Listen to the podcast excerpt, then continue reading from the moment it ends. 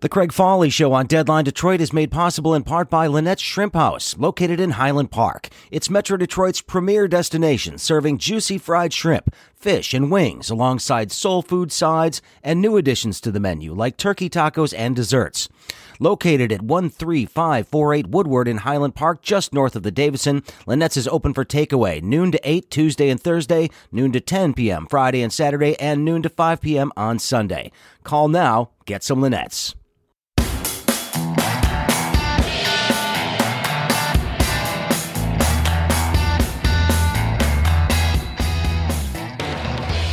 Hey, greetings, everybody. Welcome to the Craig Fahle Show on Deadline Detroit. Thank you very much for joining me today. Uh, and, and I'll tell you what, you know, for those of us that have been working from home for a long time, there are some things uh, that, that I miss about working downtown each and every day.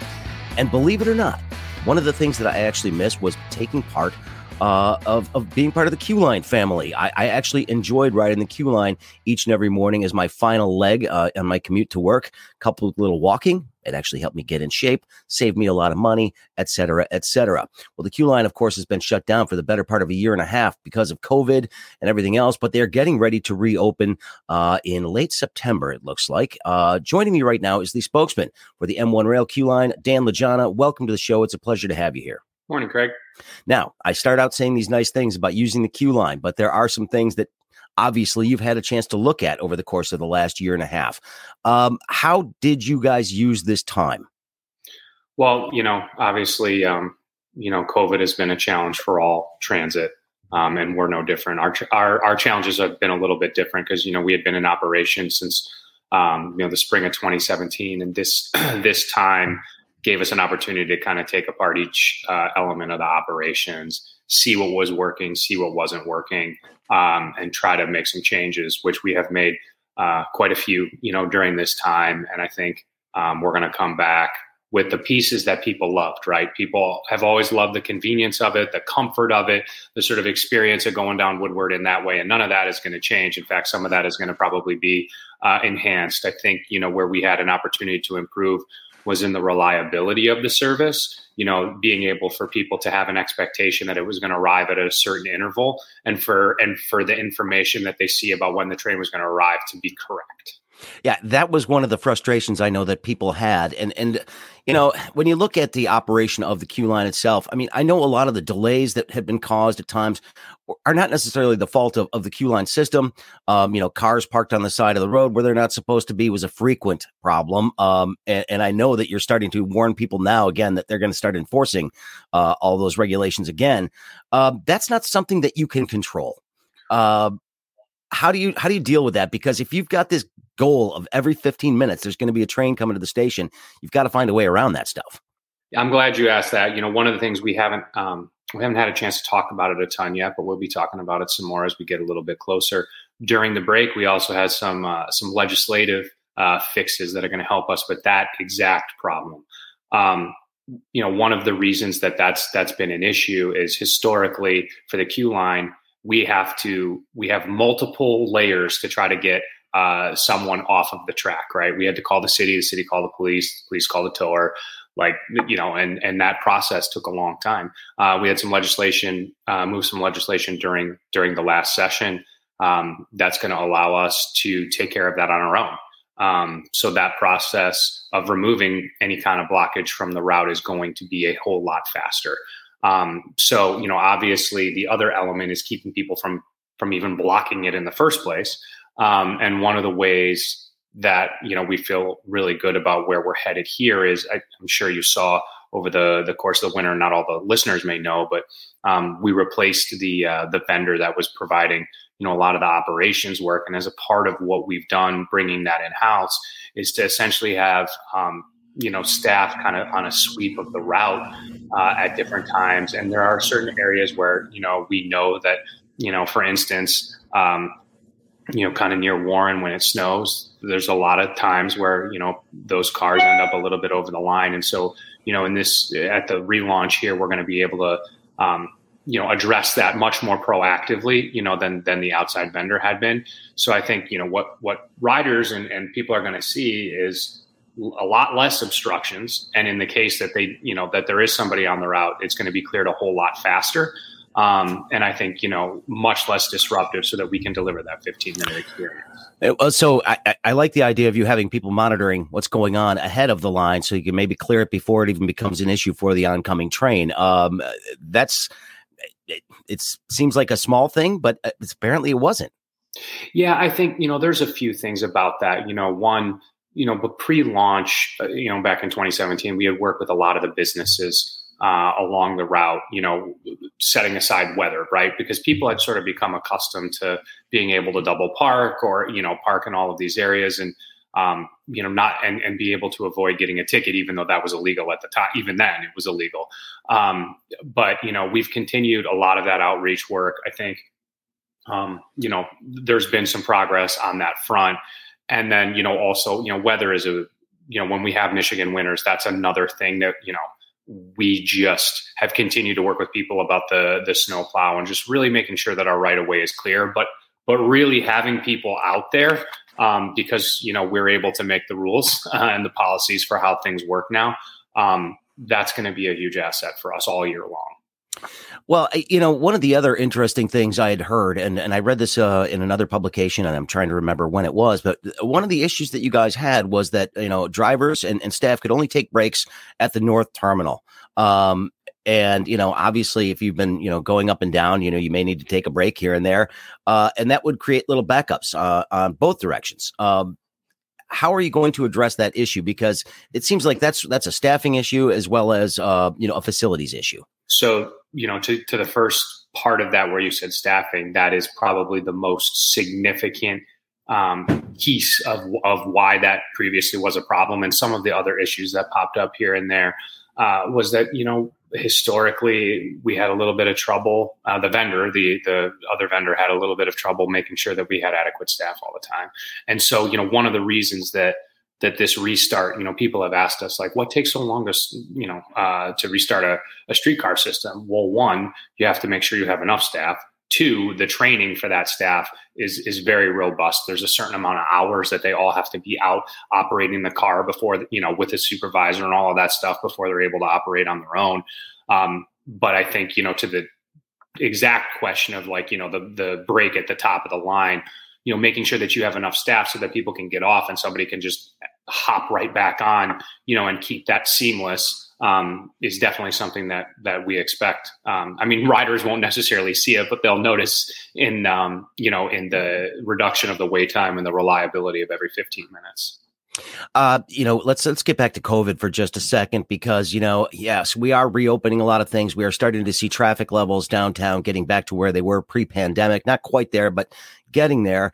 Uh, I'm assuming there are still precautions that you need to take on these trains to make sure people are safe. And I, I remember the scramble that DDOT and, and SMART went through uh, trying to make sure that their buses were still safe because they were such a vital service for so many people to have the buses running. But it was a constant struggle to make sure that these buses were cleaned, uh, sterilized, and everything like that. What do you have to do in terms of that, especially given the Delta variant that's out there right now? So couple things um, you know even even at the earliest stages before we did the shutdown in march we had increased the sanitation of the car. Uh, you know obviously now there's there's less of a concern about surface level contamination sure. you know than there was at the beginning of this but i expect um, you know the cleanliness of the car has always been one of the assets you know for um, you know even pre-pandemic for the for the QLine. So i would expect that to continue um, we've been working pretty closely with, uh, we're very closely with the FTA in the state. You know, just like DDOT and everybody else that operates a transit system, we all have similar guidance for what we're, you know, what we're supposed to do in terms of, you know, masking on the car. Um, and so, you know, you'll see, you'll see, uh, you know, signage related to that. And um, you know, I don't know if uh, in your in your travels, you know, we periodically have these ambassadors on the QLine um, you know, who kind of help people get through the process. And so I think, you know, you'll see some of that staff working to help remind people to to stay safe in COVID. And the other thing that just is a structural benefit of the of the QLine is, you know, the cars are large; they're 66 feet long, and they're they're essentially made for people to to be able to spread out a little bit. Um, so and the doors open every stop right the doors open and you know and, and a lot of air is, airflow is coming in and out so you know just as a means uh, of transportation streetcars you know are are actually pretty beneficial you know when you're trying to keep things uh, you know air circulated in that way and trying to keep people safe now, again, this is you know your venture. Uh, you guys can make the rules about what you're going to do. Uh, what about masks? Is this something you're going to encourage? Is it something you're going to require? So the the we were actually just talking about this uh, yesterday. The the FTA or the uh, TSA, you know, extended the guidance for everybody into the month of January. Um, that you know you are to uh, require masks on the car, make sure you have signage. You know, the enforcement factor of that is similar to the enforcement factor uh, probably in a lot of other places, right? We have to do everything that we can to encourage people, you know, to ride, and obviously all of our staff um, that's operating, you know, will will be following all the safety precautions. And so, you know, it, just like everybody, we'll have a little bit of an adjustment period. Um, but you know, I think we're we're we've been we've been preparing for this, and I think you know we're going to be ready. Yeah, well, and and I mean, we've all seen the videos of, of people who do not want to wear masks, uh, getting upset at stores, etc. Uh, how are you planning to deal with that? Is this going to be a matter where you have quote unquote ambassadors uh, on the trains for a little while to to diffuse any types of situations? I, you know, there will be ambassadors, but I think you know we're not going to put put them in the in the position of, of needing to be you know in an enforcement mechanism. You know, we that's obviously something that you know, just like just like in the past on the QLine, if someone is being if some of the things that you see online, you know, certainly we hope none of our none of our riders or anyone associated with the QLine would behave in some of the ways. Of course not. We've seen horrified, but but if that happens, if it were to happen, it would be similar to the way we see disorderly conduct before, and we have the transit police, you know, um, quick responding to be able to to address that. And so that's you know that's our plan. A couple of minutes left here, Dan, and I, have got a few more questions here for you. One I want to ask is: Is the information that people see on the boards when they're in the stations? Uh, that has been a, a, constant source of frustration for people because the times sometimes will change. Uh, they don't know how far down uh, the train is. They don't know what the expected wait time is. How? Uh, what steps have you taken to improve that uh, accuracy? This is one of the things that we're most eager to uh, to sort of uh, show people that something's that things are actually different right? That's one of those things that people you you have to prove it. And and we we feel like we're ready to prove that. And there's two two ways that that are different. One the system that fed that time uh, that time information.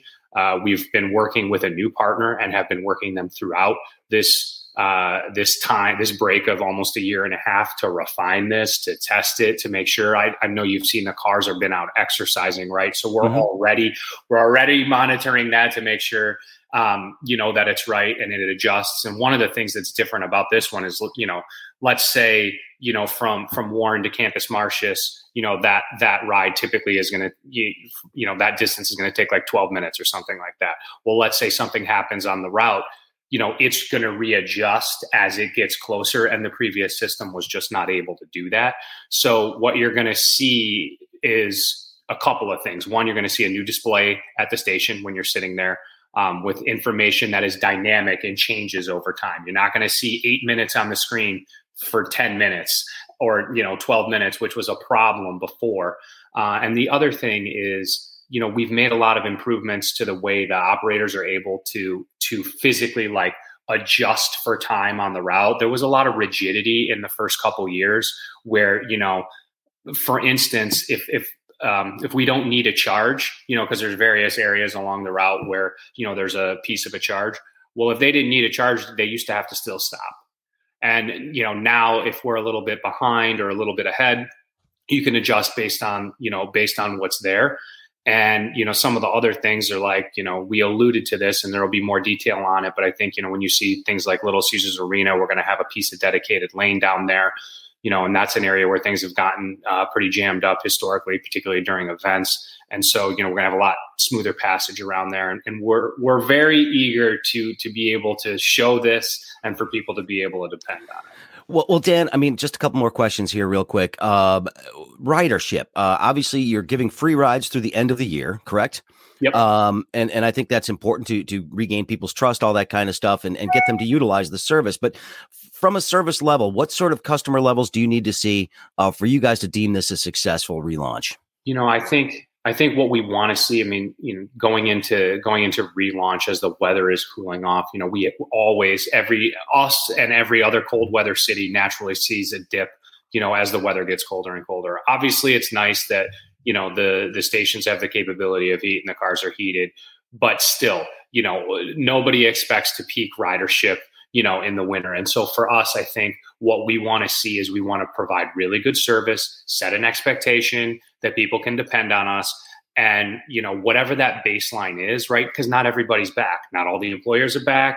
You know, not all the restaurants and retail are back. And, uh, you know, our expectation would be to to really establish ourselves and then as next spring as people start to get into that activity and things warm up what we want to see is a constant trajectory up of ridership well, I'll tell you what, sports are back. Um, evening ridership is going to be something that changes dramatically as the Pistons and Red Wings start to have full crowds again, really for the first time almost um, at, at Little Caesars Arena. That's going to impact how you schedule and what you do. Um, how do you deal with that sort of like surge type time? I think you know I've alluded a little bit to the to the dedicated lane work that's going to go on yeah. now and relaunch, and I think you know our our hope is that this could potentially be the best way for people to to get to and from uh, a lot of the venues once we're at restart. And I think that is a huge uh, benefit in addition to the fact that you know probably people can find uh, more cost effective parking you know in other areas you know around these venues and then take us up there and you know eat and drink and do all the things that you know people do and i think that's going to be a huge piece of this and you know we we're going to be we're in a good position that the cars are are in great condition and we have enough to be able to you know kind of meet those demands as it surges you know up and down. But um, we've been working really closely with little caesars and, and, the Ilitch family and also you know the city to account for that. And so you know i think you're going to see a much better experience than you know when we were all kind of figuring it out together at the beginning well, one last question, uh, because the su- success of the Q line, I, I, think, is really important to the broader discussion of, of, transit options in Southeast Michigan. And there are a number of people that have been advocating for some sort of rail transit all the way up the Woodward corridor and and maybe to other destinations here. How how important is what you guys are doing uh, to securing that type of funding for projects in the future? Do you think? I think it's very important. You know, this was always seen as a as a step, right? As a sort of proving ground for demand for transit, the ability to deliver, you know, more transit and and really just demonstrate that, you know, there this was a system worth expanding, right? It might not be streetcar technology, could be something else. But I think it, you know, particularly right now, all this infrastructure discussion, transportation money that's you know flowing into the city, into the state, creates an opportunity that if we're successful, for people to be able to say, we need that, we want more of that, you know, whichever direction. I'll leave that to others to talk about what direction and you know where it ought to go. Um, but I think, but I think we can be a big part of helping spur that success. All right. Well, we are eagerly awaiting the relaunch here, um, and uh, anxious to see uh, the improvements that uh, you suggest are, are in the works. So, uh, congratulations, um, and and thank you for making use of the time yeah. while you were down to improve the service. Uh, it, will it'll be interesting to see how it all goes. Dan Lijana, of course, is the spokesman for the M1 Rail Q Line system here in the city of Detroit. We appreciate your time, sir. Thanks, Craig. All right, and this is the Craig Fahle Show on Deadline Detroit. Looking for the latest news and information about our great city of Detroit? Head to DeadlineDetroit.com for one stop shopping for the most important stories of the day. Deadline Detroit has some of the best journalists in town, providing original reporting, videos, and podcasts that keep you in the know about everything happening in Detroit. Become a member today, and you'll automatically be entered into a drawing for prizes, including gift cards to some of Detroit's best restaurants. Go to DeadlineDetroit.com/membership. Thanks everybody for listening to the Craig Fahle Show on Deadline Detroit. I really do appreciate all of your support. Don't forget, if you like this podcast, it's important that you share it, that you rate this podcast, and that, of course, you subscribe to this podcast. It all helps. And the more sponsors we get, the more interviews we can do, the more shows I can put together. And I certainly do uh, want to make sure that you are enjoying what you're listening to. So, if you have suggestions, you can reach out to me the Craig Fahle Show at gmail.com. Again, that's the Craig Fahle Show at gmail.com. You can get through to me that way. It's very, very easy to do. And you can find me on LinkedIn, on Twitter, on Facebook, on Instagram, on Snapchat, just about anywhere. In the meantime, I'd love to hear from you. Thanks for listening. Have a great day.